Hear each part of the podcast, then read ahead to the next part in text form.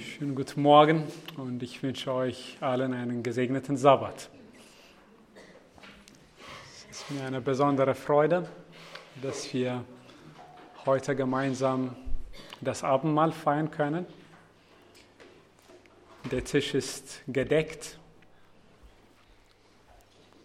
Die Blumen strahlen siebenfach hervor.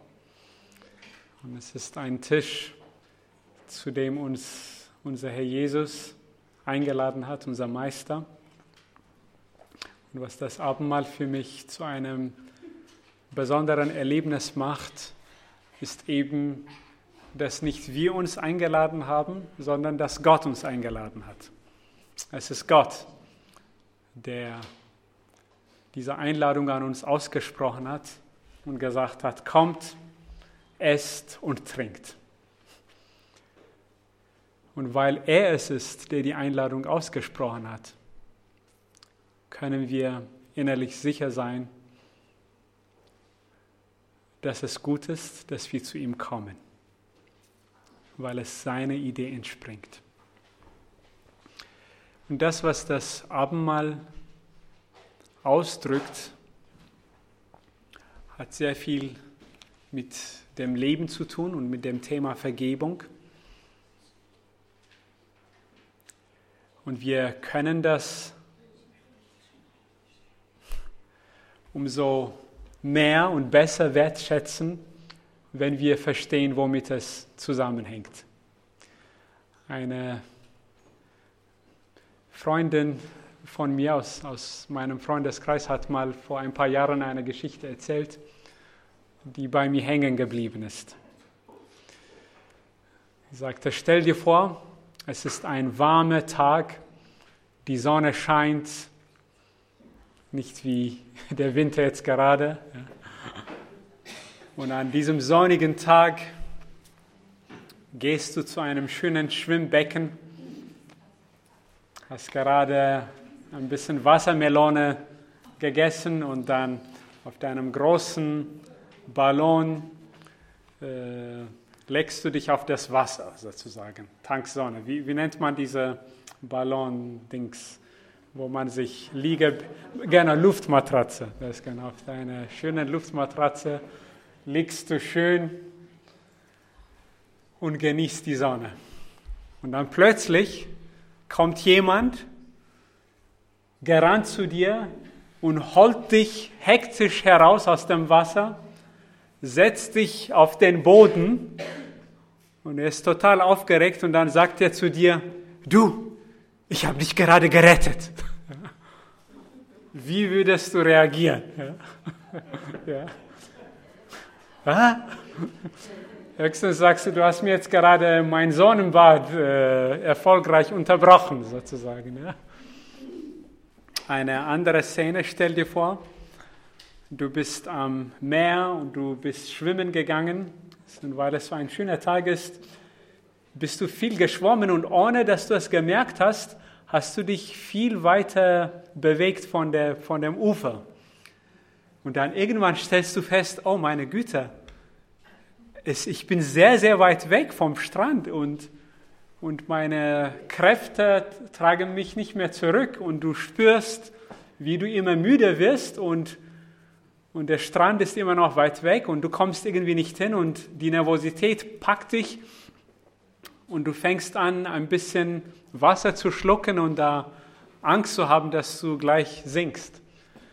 Und dann kommt ein, ein Boot vorbei und streckt dir ein, ein, eine Rettungsweste hinüber und, und holt dich raus. Und wie empfindest du da sozusagen, ja? wenn dann die Person sagt, ich habe dich gerettet? Dann sagst du, oh ja, in der Tat. Ja. Und äh, manchmal kann man das Gefühl haben, wenn, wenn Gott zu uns spricht und sagt, ja, ich habe dir deine Sünden vergeben, es ist alles gut, als hätte er uns gerade aus einem Planschbecken oder so rausgeholt. So, ah, echt gut, super, ja, gut, gut, ja, dass wir im, im Reinen sind. Aber wenn du als Mensch weißt, was es bedeutet, Vergebung zu brauchen ja, und einen neuen Anfang zu brauchen, löst das ein ganz anderes Gefühl aus. Und ich denke, dass gerade die ersten Kapitel der Bibel uns vor Augen führen, was es eigentlich ist, was verloren gegangen ist, als wir uns von Gott äh, entfremdet haben. Und dass es in der Tat um etwas wirklich Essentielles und Existenzielles geht. Und ich möchte euch einladen, dass wir gemeinsam dort aufschlagen, zwar im, im dritten Kapitel des ersten Buches Mose. Und wer bei der letzten Predigt von mir dabei war, weiß, dass wir gerade die ersten Verse von Kapitel 3 näher entdeckt haben. Die Entfremdung, die von Gott und voneinander dort stattgefunden hat. Ich möchte all jene, die vielleicht heute das erste Mal eine Predigt von mir hören, abholen und sagen, dass wir dabei sind, ab dem ersten Buch Mose die Texte anzuschauen und die Geschichten, die Gott mit Menschen geschrieben hat, an uns heranzulassen und uns zu fragen, wo wir uns darin wiederfinden. Und in Kapitel 3 haben wir uns darin wiedergefunden, dass, ja, dass an einem guten Ort, wo die Menschen in Frieden und Glück lebten, in einem wunderschönen Garten, an einem Ort, wo die Beziehungen stimmig waren. Direkt davor erfahren wir, dass die ersten Menschen nackt waren, sich aber nicht schämten. An einem Ort, wo es nur das Gute gab, in, in großer Menge. Es gab viele Früchte zu essen. Die Erde ist dem Menschen anvertraut worden. Ihre Beziehungen waren sicher, der Ort, an dem sie gelebt haben, war gut. Und dass gerade an diesem Ort die Menschen aufgerufen werden, sich nicht von der Fülle, die da geherrscht hat, her zu definieren, sondern von einem vermeintlichen Mangel. Es ist bezeichnend, dass die Schlange der Frau, wie uns sie erzählt wird, in diesem sehr geheimnisvollen Gespräch sagt, dass Gott, dass ihr Gott eigentlich über Verbote zu definieren sei. In der Frage, die sie stellt, hat Gott gesagt, von all den Bäumen im Garten dürft ihr nicht essen, steckt im Grunde genommen ein Bild von einem Gott, der diesen Ort sehr schön macht und der die Bäume wunderschön erschafft, aber dem Menschen nichts gönnt. Also ein Gott, der den Menschen beschneidet. Und soweit war die Frau aufmerksam zu merken, nein, das hat Gott nicht gesagt. Er hat eigentlich gesagt, wir können von allen Bäumen des Gartens essen, bis auf einen. Das kriegt sie noch hin. Dass sie nicht mitmacht, dass Gott über Verbot definiert wird, sondern über Möglichkeiten, über Segen, über die Fülle definiert wird. Aber dann sagt die Schlange, ja, bei der wir merken, dass es hier nicht um eine Frage geht, die sich jetzt erledigt hat, sondern bei der wir merken, dass sie eine Agenda hat, erfahren wir, wie sie ihr sagt, aber das, was du nicht essen darfst, dieser Baum, der ist entscheidend. Da fällt dir wirklich etwas. Du denkst, du bist glücklich und du hast alles, aber wenn du nicht von diesem Baum isst, dringst du eigentlich nicht wirklich zum Leben durch. Dir fällt etwas wirklich Essentielles. Und wenn du das nicht hast, denkst du zwar, dass du wirklich lebst, aber du bist beschnitten. Dir fällt etwas Grundlegendes. Und das, was dir fällt, sagt die Schlange, ist das, was Gott ausmacht, was Gott kennzeichnet, nämlich die Erkenntnis des Guten und des Bösen und die Unabhängigkeit. Die Unabhängigkeit, leben zu können. Du bist nicht auf Gott angewiesen. Du kannst für und für dich und in dir, aus dir heraus für immer erleuchtet und glücklich leben.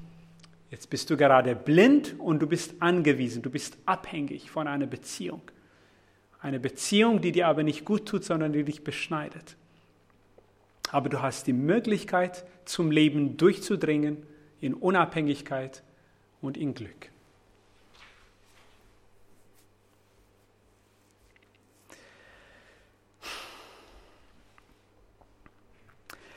Wir erfahren, wie sich der Blick der Frau verengt und sie dem anheimfällt. Und wir erfahren, wie sie ohne das Gespräch mit ihrem Mann zu suchen, auch nicht mit Gott, diesen Weg geht. Und wir erfahren von einem ähnlichen Schicksal bei dem Mann, der auch ohne das Gespräch mit seiner Frau oder mit seinem Gott zu suchen, von der Frucht ist. Und das, was da passiert in dieser Situation, das ist das, was wir uns ins Herz hervorgerufen haben, auch das letzte Mal, ist, dass die Beziehung verloren geht, dass das Gespräch verloren geht zwischen den Menschen untereinander und zwischen ihnen und Gott. Und das, was geschah in Vers 7, war in der Tat, dass ihre Augen aufgetan wurden, wie die Schlange sagte. Und doch, was sie erkannten, war, dass sie nackt waren. Und wir erleben hier, wie sich diese Menschen voneinander entfremden und die Sicherheit, die sie einst hatten beieinander, verloren geht und sie anfangen, sich voreinander zu schützen. Und deshalb machen sie sich Schurzen. Der Mann fühlt sich von seiner Frau verraten, weil sie ihn nicht in ihrem Zweifel, in ihrem Fragen, in ihrem Ringen um eine Entscheidung eingebunden hat, weil sie ihr Ding durchgezogen hat. Und die Frau fühlt sich genauso von ihrem Mann verraten, weil er sie nicht wirklich geliebt hat. Denn hätte er sie wirklich geliebt, hätte er nicht mitgegessen, sondern er hätte gesagt, ich opfere mein Leben für dich, damit du nicht stirbst. Das wäre wirkliche Liebe gewesen. Nicht aus der Angst heraus, wieder allein zu sein, wie er einst war, bevor sie geschaffen wurde, einfach mitzumachen.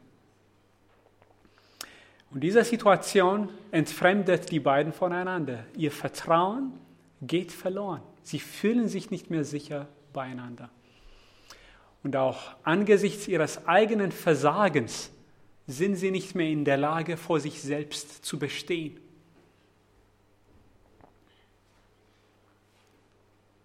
Und in dieser Situation hinaus, hinein kommen die Worte, die ich gerade, die ich heute mit euch entdecken möchte. Nämlich, wie erfährt es Gott und wie geht Gott mit dieser Situation Ich lese ab Vers 8. Und sie hörten die Stimme Gottes des Herrn, der im Garten wandelte bei der Kühle des Tages. Und da versteckten sich der Mensch und seine Frau vor dem Angesicht Gottes des Herrn mitten zwischen den Bäumen des Gartens. Und Gott der Herr rief den Menschen und sprach zu ihm, wo bist du? Da sagte er, ich hörte deine Stimme im Garten und ich fürchtete mich, weil ich nackt bin und ich versteckte mich. Und er sprach, wer hat dir erzählt, dass du nackt bist?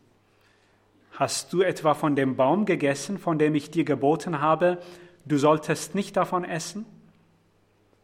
Da sagte der Mensch, die Frau, die du mir zur Seite gegeben hast, sie gab mir von dem Baum und ich aß. Und Gott, der Herr, sprach zu der Frau, was hast du da getan? Und die Frau sagte, die Schlange hat mich getäuscht, da aß ich. Und Gott, der Herr, sprach zur Schlange, weil du das getan hast, sollst du verflucht sein unter allem Vieh und unter allen Tieren des Feldes, auf deinem Bauch sollst du kriechen und Staub sollst du fressen alle Tage deines Lebens. Und ich werde Feindschaft setzen zwischen dir und der Frau, zwischen deinem Samen und ihrem Samen. Er wird dir den Kopf zermalmen und du, du wirst ihm die Ferse zermalmen.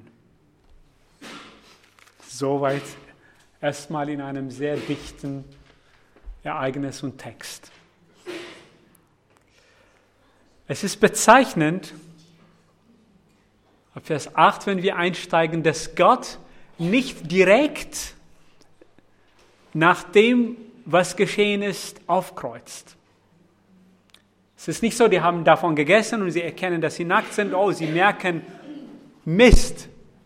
Ja, genau das Gegenteil passiert von dem, was die Schlange versprochen hat und Gott kommt. Es ist bezeichnend, dass Gott auch diese Situation nicht aufgehalten hat, dass er nicht gekommen ist, um das Gespräch zu unterbrechen. Hey, wollt ihr so darüber nachdenken oder so? Ja? Auch nach dem, was geschehen ist, kreuzt er nicht auf. Er scheint zu einer Zeit aufzukreuzen oder zu kommen, wo er immer gekommen ist, wahrscheinlich, nämlich bei der Kühle des Tages. Nach der Nachmittagswärme, vielleicht so gegen 4, 5 Uhr, kommt Gott. Und so wie das erzählt ist, scheint es in die Richtung zu sein, dass Gott kommt zur gewohnten Zeit, aber die Menschen sind nicht da. Sie sind irgendwie nicht da. Warum sind sie nicht da? Als sie seine Stimme im Garten hörten, heißt das in Vers 8, oder seine Geräusche, könnte man hier auch übersetzen, verstecken sie sich. Sie verstecken sich, der Mensch und seine Frau, vor dem Angesicht Gottes, heißt es hier, des Herrn, mitten zwischen den Bäumen des Gartens. Sie wenden sich ihm nicht zu und sagen, Herr, wir wollen dir erzählen, was heute passiert ist. Wir haben einen großen Fehler begangen, Gott. Wir haben von dem Baum gegessen, von dem du gesagt hast, wir sollen nicht davon essen. Wir, wir möchten dich um, um Verzeihung bitten, Gott. Das war echt blöd, dass wir das gemacht haben. Das wäre doch die Gelegenheit, oder? Gott kommt zu ihnen und sie kommen ihm entgegen und sagen, Gott, es tut uns wirklich leid. Und es stellt sich mir an dieser Stelle die Frage, warum verstecken sie sich vor Gott? Warum entziehen sie sich ihm?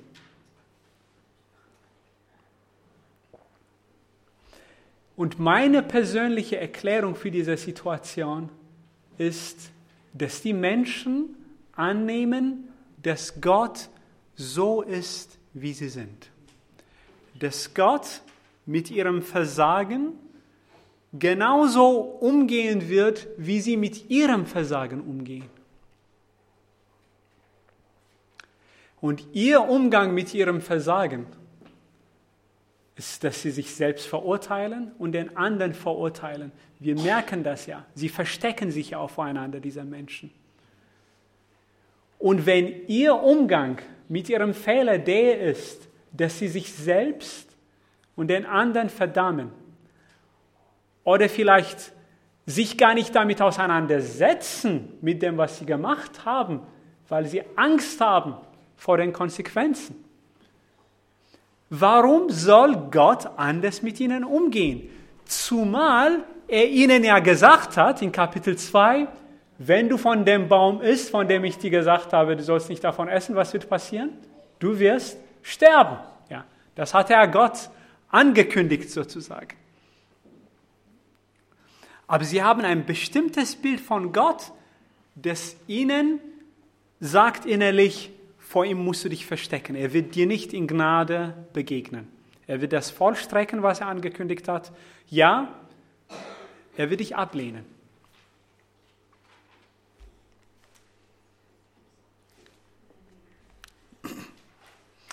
Ich finde es bezeichnend, dass der Ort sich eigentlich nicht verändert hat, aber weil sie sich verändert haben, ist der Ort nicht mehr der Ort des Glücks, Vers 8. Es heißt, sie versteckten sich wo? Mitten zwischen den Bäumen des Gartens. Das ist derselbe schöne Ort. Aber weil etwas in ihnen kaputt gegangen ist, wird derselbe schöne Ort zu einem Ort des Versteckens. Es gibt ein rumänisches Sprichwort, das ein Freund äh, von mir äh, mir gesagt hat. Äh, Menschen heiligen den Ort oder Menschen machen den Ort. Es ist der Frieden und das Glück, das da ist im Menschen, was den Ort zu einem besonderen Ort macht. Wenn der Friede und das Glück nicht da ist, dann ist das wurscht. Man kann am Strand sein, man kann ein leckeres Essen am Tisch gedeckt bekommen haben. Es kann ein tolles Haus sein oder ein tolles Auto oder ein toller Garten. Wenn man kein Glück hat und keinen Frieden in sich, bringt das alles nichts, wenn etwas in einem Menschen kaputt gegangen ist. Und in ihnen ist etwas kaputt gegangen. Ihre Beziehung ist kaputt gegangen. Deshalb wird derselbe Ort, wo sie Glück gefeiert haben, der Ort, an dem sie sich verstecken. Oh, wie wichtig es ist, versöhnt zu sein, im inneren Frieden zu haben. Und der ist aber weg. Und Gott kommt und fragt, Vers 9, und Gott, der Herr, rief den Menschen und sprach zu ihm, wo bist du? Und jetzt können wir uns vorstellen, wie dieses Wo bist du geklungen hat und was es bedeutet hat. Auf einer ganz rudimentären Ebene würde ich das betrachten, dass Gott eben aufkreuzt zu der bestimmten Zeit und irgendwie ist der Mensch nicht da. Und er fragt, Mensch, wo, wo bist du? Ja. Aber kann es sein, dass in diesen Worten mehr steckt als eine geografische Bestimmung? Nämlich, Mensch, du bist da, aber du scheinst irgendwie doch weit weg. Aber so viel sei gesagt, ihr Lieben, dass es nicht die Menschen sind, die angesichts ihres Versagens Gott zuwenden, sondern es ist Gott, der sie sucht. Es ist Gott, der nach ihnen fragt. Und hier konkret scheint er nach dem Mann zu fragen, wo bist du? Denn er sagt nicht, wo seid ihr, wohlgemerkt, wo bist du? Und der Mann antwortet, fühlt sich auch angesprochen und sagt, ich hörte deine Stimme im Garten und ich fürchtete mich, weil ich nackt bin und ich versteckte mich.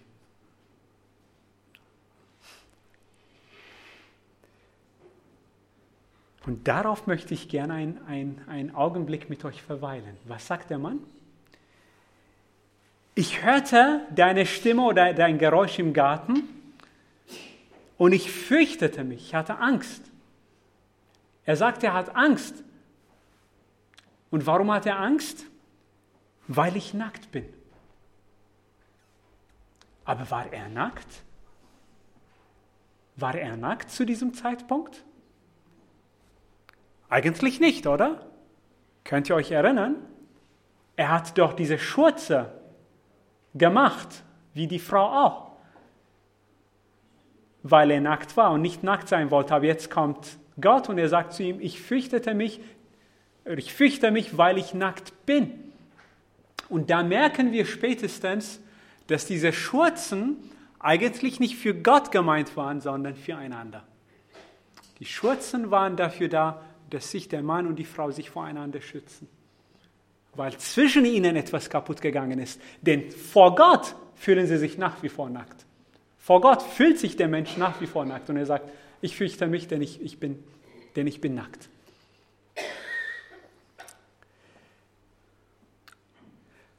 Aber bezeichnenderweise sagt er nicht, warum er sich fürchtet und warum er sich nackt fühlt, was da passiert ist.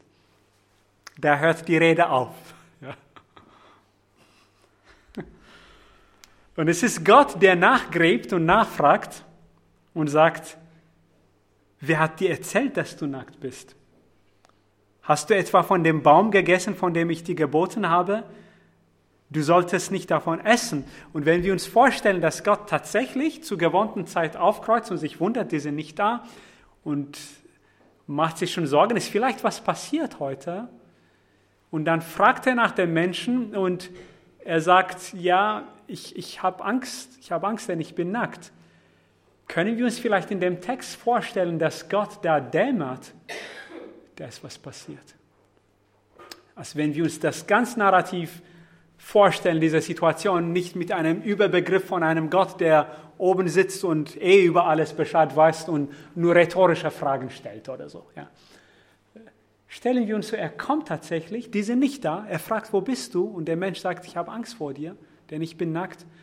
Und Gott denkt sich, nein, nein, ist da was passiert? Hast du, hast du vielleicht von dem Baum gegessen, von dem ich dir gesagt habe, du sollst nicht davon essen? Ist da was passiert? Und ich kann mir vorstellen, dass Gott merkt, da ist was passiert und dass ihm das Herz bricht. Und wenn man das auf einer anderen Ebene lesen möchte, dass Gott vielleicht weiß, was passiert ist. Aber weil der Mensch nicht übers Herz bringt, mit ihm darüber zu sprechen, versucht er ihm zu helfen. Wie dem auch sei, die Reaktion des Mannes ist wirklich bezeichnend. Und ich denke mir, warum findest du dich in dieser Reaktion irgendwo als Mensch wieder? Was sagt er? Die Frau, die du mir zur Seite gegeben hast, sie gab mir und ich aß.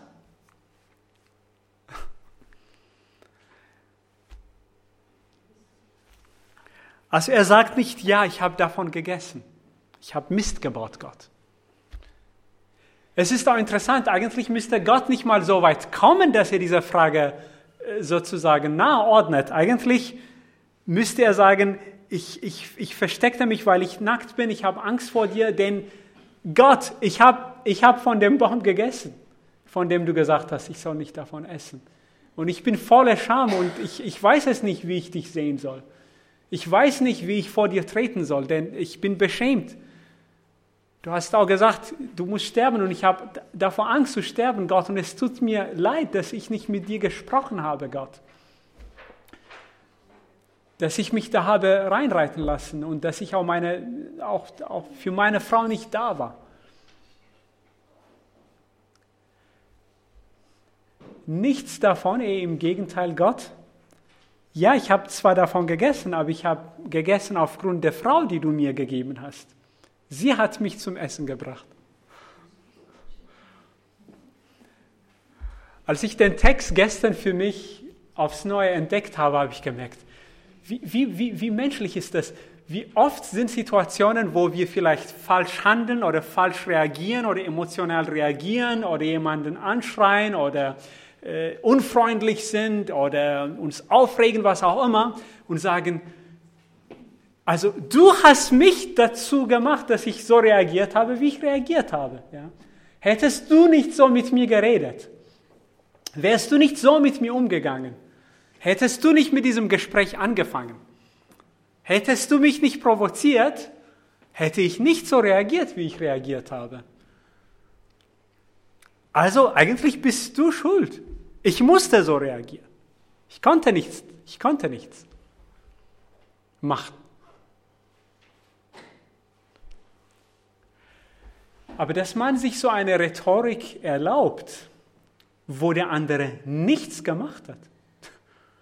Gott hat ja den Menschen nicht mal provoziert. Er hat nicht gesagt, hey, komm, iss mal, iss mal oder so, ja, um ihn zu testen. Nee, ganz und gar nicht. Aber er hat es er gemacht. Aber er sagt, die Frau, die du mir gegeben hast, hat mich dazu geführt, davon zu essen. Und wir spüren hier, wie der Mensch sich verteidigt, wo es eigentlich nicht zu verteidigen gibt. Und ich stelle mir vor, wie er merkt, oh meine Güte, ich mache es jetzt gerade nur noch schlimmer.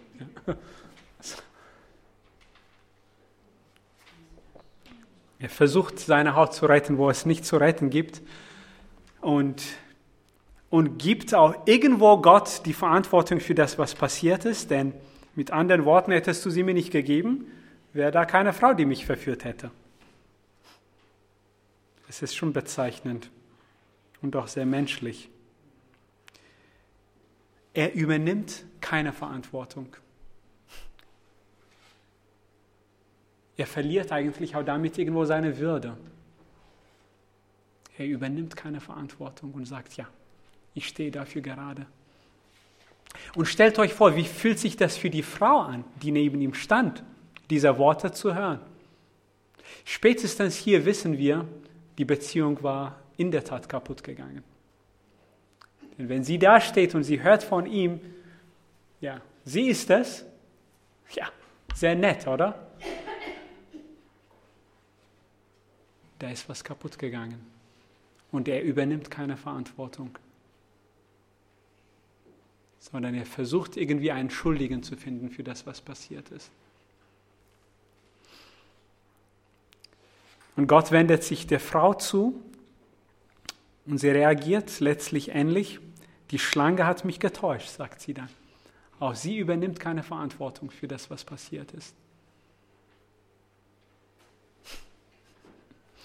Kennt ihr Situationen oder zwischenmenschliche Situationen und Kontexte, wo es keine Täter gibt, sondern nur Opfer? Es gibt nur Opfer. Es gibt nur Menschen, die einem sagen, was, weshalb sie verletzt sind und sie traurig sind und weshalb sie äh, falsch gesprochen haben, was auch immer. Ja. Es gibt manchmal Kontexte, da, da, sucht man vergeblich nach einem Täter. Und das auf verschiedenen Ebenen, auf Beziehungsebenen, auf der Ebene der, der Politik, der Gesellschaft irgendwie ist das, muss das, äh, müssen die Menschen wirklich in die Ecke geführt werden, bis sie, bis sie dann sagen, okay, ich übernehme Verantwortung oder so. Ja. Sondern es sind die Umstände. Ja. Es sind oft andere, aber nicht man selbst. Man hat zumindest einen Grund oder eine Ausrede für das, was man gemacht hat.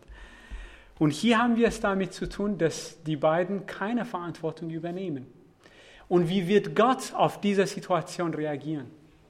Und ich stelle dir die Frage und mir die Frage, wärst du Gott, wie hättest du jetzt darauf reagiert? Der sagt dir, Gott, die Frau, die du mir gegeben hast, hat das gemacht. Ja? Letztlich hat es auch mit dir zu tun, dass das passiert ist. Und die Frau sagt dir auch, ja, ich bin es nicht, sondern die Schlange hat mich verführt.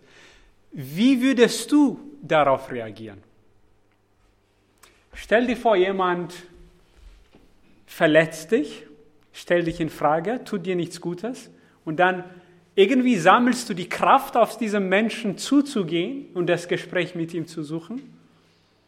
Und dann sagt dieser Mensch zu dir eigentlich, bist du schuld. Also ich kann mir vorstellen, wie ich reagieren würde. Ja. Also abgesehen davon, ob ich das Gespräch gesucht hätte, ich hätte wahrscheinlich irgendwo gewartet, dass die Person zu mir kommt und sich entschuldigt. Ja? Nichts mit, wo bist du und lass uns sprechen. Ich hätte gewartet und würde ich sie übers Herz gebracht haben, diesen Menschen aufzusuchen und mich in Demut geübt haben, um das zu machen.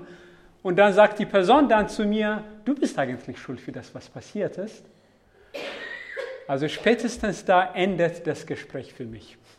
Da ist das natürlich vorbei. Fahr zur Hölle oder so würde ich dann sagen. Oder irgendwas in die Richtung. Und hier stellt euch diese Situation vor. Gott kommt auf den Menschen zu. Wo bist du? Er rückt nicht raus. Ja, ja ich, ich war nackt, ich, ich versteckte mich. Ja, hast du vielleicht von dem Baum gegessen, von dem ich dir gesagt habe, du sollst nicht davon essen? Also Gott baut eine Brücke. Und was sagt er? Ja, die Frau, die du mir gegeben hast, die hat es gemacht. Und die Frau, oh, was hast du da gemacht? Ja, ja, die Schlange war das. Also Gott ist dabei, durch Fragen zu versuchen, Brücken zu bauen und irgendwie, irgendwie ihnen zu helfen aus ihrer Haut rauszukommen und Verantwortung zu übernehmen. Aber was passiert da? Nichts. Im Gegenteil. Ich finde es wirklich bezeichnend, ihr Lieben, wie Gott in dieser Situation reagiert hat. Und es zeichnet mir auch persönlich ein Gesicht von Gott, beziehungsweise von dem Gott, mit dem wir es hier an dieser Stelle zu tun haben. Und wenn wir heute Abend mal feiern, liebe Geschwister, geschieht es auf der Grundlage des Gottes, der in dieser Situation so reagiert, wie er reagiert.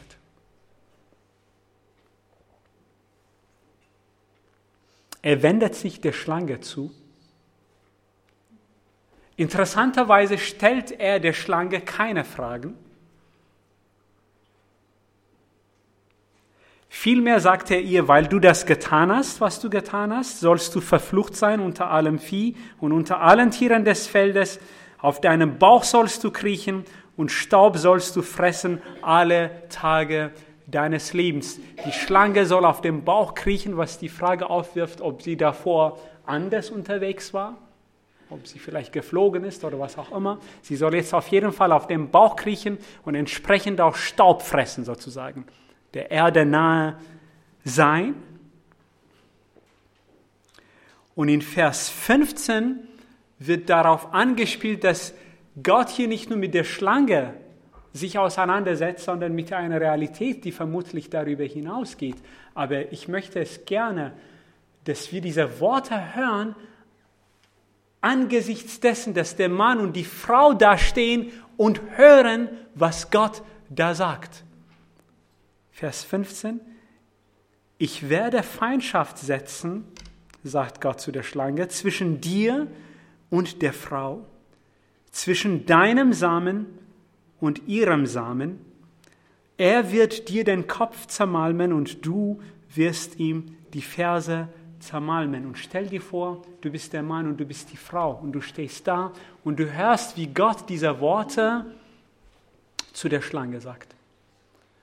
Und du weißt eigentlich tief in deinem Innern, nach dem, was geschehen ist und nachdem du nicht mal Verantwortung dafür übernommen hast, dass du die Situation schlimmer gemacht hast, dass das, womit du jetzt rechnen musst, eigentlich dein Tod ist. Game over.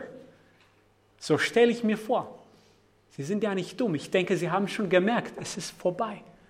Wir versuchen zwar jetzt an irgendwelchen Strohhalmen irgendwie zu greifen und, und irgendwie uns zu retten, aber wir wissen, wir haben es jetzt gerade nur schlimmer gemacht und es ist vorbei. Es ist vorbei. Und das Erste, was du da zu hören bekommst, ist, dass das Leben weitergehen wird. Du bist die Frau und du stehst da und du hörst, du wirst ein Kind bekommen, du wirst Kinder bekommen.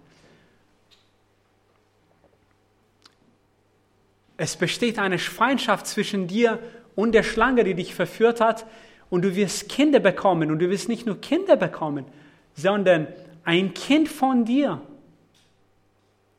wird der Schlange den Kopf zertreten. Also es ist schwer für mich, diese Situation mir vorzustellen. Aber zumindest hört die Frau, das Leben wird weitergehen. Das Leben wird weitergehen.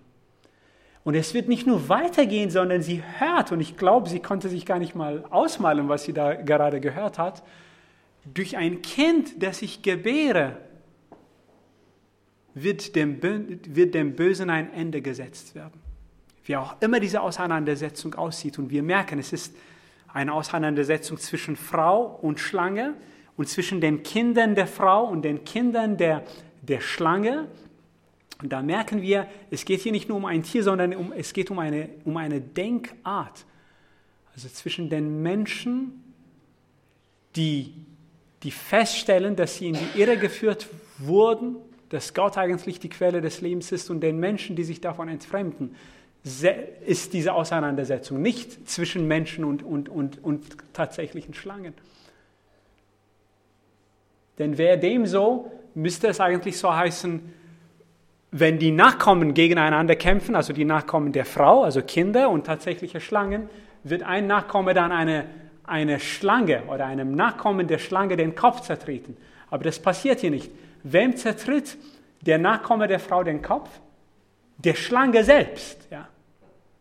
Das ist Auseinandersetzung Frau-Schlange, Nachkommen, Nachkommen.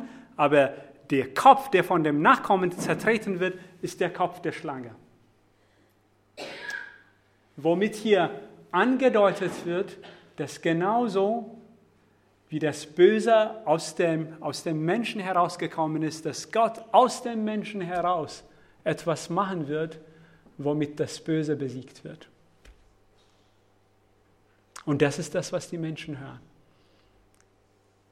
Und das, was die Menschen erfahren, bevor sie den Garten verlassen müssen, ist, dass Gott sie bekleidet in Vers 21. Er macht ihnen Leibröcke und, und er bekleidet sie. In einer Situation, ihr Lieben, in der die Menschen sich von Gott entfremdet haben, von der Beziehung zu ihm entfremdet haben, voneinander entfremdet haben. In einer Situation, wo sie auch keine Verantwortung übernehmen und damit ihre Situation noch schlimmer machen, haben wir es hier mit einem Gott zu tun, der darauf so reagiert, dass er Leben ihnen verheißt. Der sagt, es wird gut werden in einem Augenblick, wo sie es am allerwenigsten verdienen, bekommen sie eine Verheißung, die ihnen zum Leben gereicht, die ihnen sagt, von dir aus wird ein Kind kommen, der der Schlange den Kopf zertreten wird.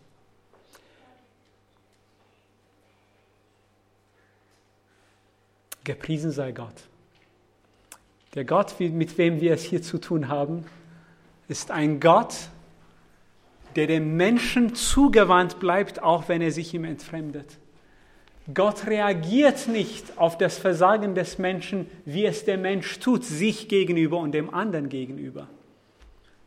In Form von Selbstschutz und Ablehnung und, und, und, und Vorwurf. Die Menschen machen die Erfahrung und wir können Teil dieser Erfahrung sein, zumindest durch dieses Wort, dass Gott tatsächlich anders ist. Er ist anders als das, wie wir in uns manchmal in unserem Kopf ausmalen. Er ist anders als das, was wir als Menschen projizieren. Und ich weiß es nicht, wie es euch geht, aber Gott wird auch für mich zu einer Projektionsfläche manchmal, wo ich denke, meine Güte, wie wird er jetzt damit umgehen? Es ist schwer für mich, angesichts meines Versagens, das Lächeln Gottes, das mir zugewandt ist, zu sehen. Gott ist anders. Gott ist gnädig.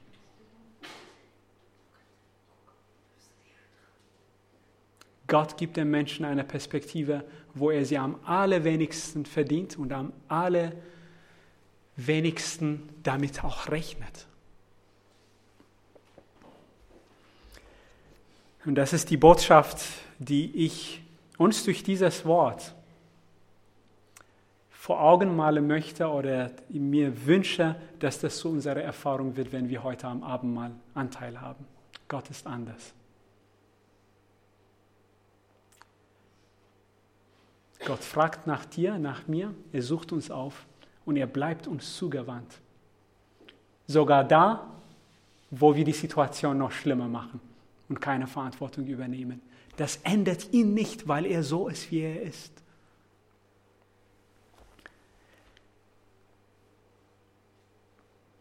Er kommt und deckt uns zu. Er deckt uns zu. Und macht damit Begegnung wieder möglich durch seine Vergebung.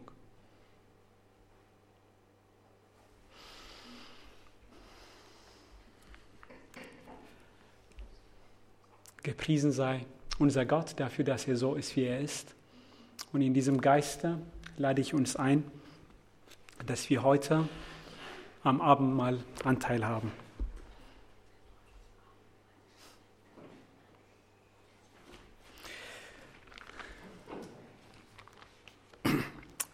Ich lese Worte aus dem Johannesevangelium.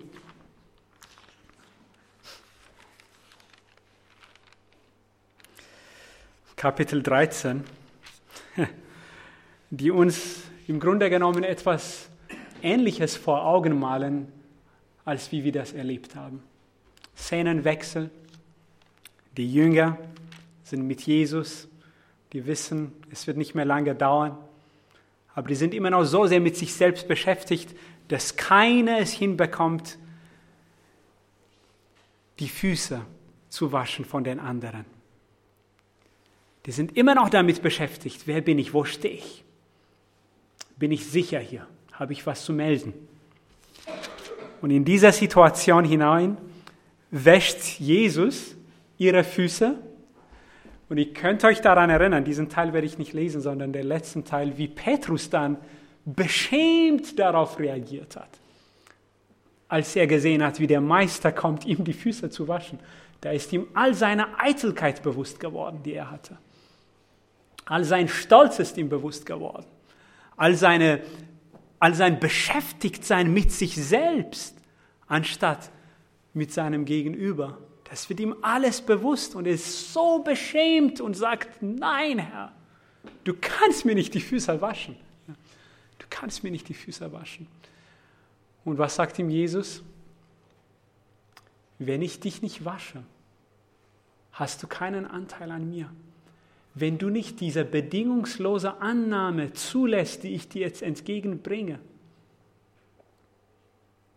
kann keine wirkliche Beziehung zwischen uns bestehen. Du wirst immer denken, du musst es beweisen. Du musst stark sein. Du musst es wieder gut machen. Du musst besser sein. Du musst das irgendwie aufwiegen, was du falsch gemacht hast. Aber worum es geht, ist, dass ich dich dort, wo du stehst, annehme an dem Tiefpunkt. Und die Wahrheit ist die, die dich weiterbringt, wenn du ihr ins Angesicht siehst, wie du bist und wo du stehst, und dadurch aber siehst, dass ich dir zugewandt bleibe, dass du meins bleibst, dass ich meine Liebe von dir nicht abwende und dass du diese Liebe an dir geschehen lässt. Ich finde eine Herausforderung, aber eine gute Herausforderung, bei der in Petrus etwas geschieht und er sagt, dann wasch mich ganz, Herr, wasch mich ganz, mach mich ganz rein. Ich nehme deine Liebe an, ich will so sein wie du. Und er sagt, und Jesus sagt, alles gut, alles gut. Du bist schon gebadet, du bist schon rein in meinen Augen. What? Das sagt er, könnt ihr lesen im Vers, im Vers 10. Ihr seid alle rein. Genau das Letzte, was sie sind, das spricht denn, ihr seid rein. Denn ihr habt eure Herzen am rechten Fleck. Ihr folgt mir, na, ihr seid bei mir. Bis auf einen. Er ist nicht offen für mich. Aber ihr seid offen für mich, deshalb seid ihr alle rein. Und dann sagt er die Worte, die ich euch, die ich uns gerne vorlesen möchte ab Vers 11. Und mit diesem Bewusstsein möchte ich uns einladen, dass wir uns gegenseitig die Füße waschen und am Abendmahl Anteil nehmen. Als er nun ihre Fuß, Füße gewaschen und seine Oberkleider genommen hatte, legte er sich wieder zu Tisch und sprach zu ihnen, wisst ihr, was ich euch getan habe? Ihr nennt mich Lehrer und Herr und ihr sagt recht, denn ich bin es. Wenn nun ich, der Herr und der Lehrer, eure Füße gewaschen habe, so seid auch ihr schuldig, einander die Füße zu waschen denn ich habe euch ein Beispiel gegeben, dass auch ihr tut, wie ich euch getan habe. Wahrlich, wahrlich, ich sage euch, ein Sklave ist nicht größer als sein Herr, auch ein Gesandter nicht größer als der, der ihn gesandt hat. Wenn ihr dies wisst, glückselig seid ihr, wenn ihr es tut. Wenn ihr in der Lage seid, das an euch geschehen zu lassen, was Gott euch gibt, seine Liebe an euch geschehen zu lassen, glückselig seid ihr, wenn ihr es dann auch dem anderen zuspricht in Gottes Namen, auch dem anderen die Füße wäscht. Und die Liebe, die euch zugesprochen wird, von Gott her, dort wo ihr steht, dass ihr denn in dieser Liebe in Gottes Namen eurem Gegenüber zuspricht. Und diese Erfahrung wünsche ich uns wenn wir uns zu Fußwaschung jetzt treffen, die Damen hier in diesem Raum und wir Herren sind gebeten, in dem Nebenraum hinzugehen. Davor möchte ich euch einladen, dass wir ein Gebet sprechen. Wir können gerne dazu aufstehen. Ja.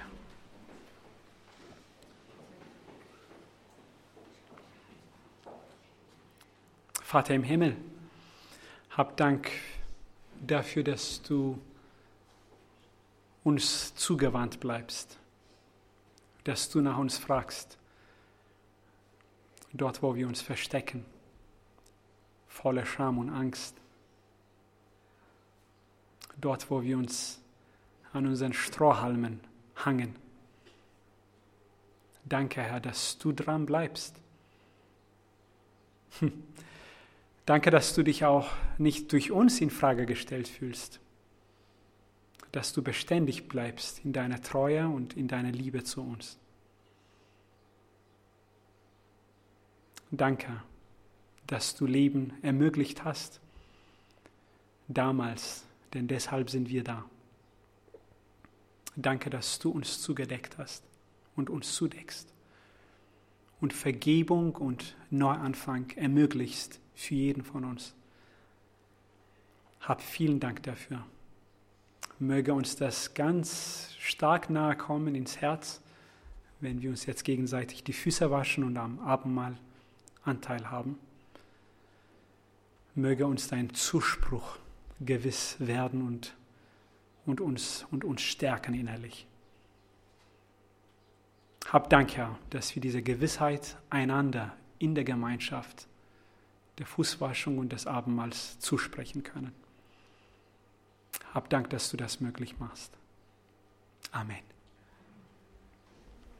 Ich wünsche uns Gottes Segen bei der Fußwaschung und bis gleich.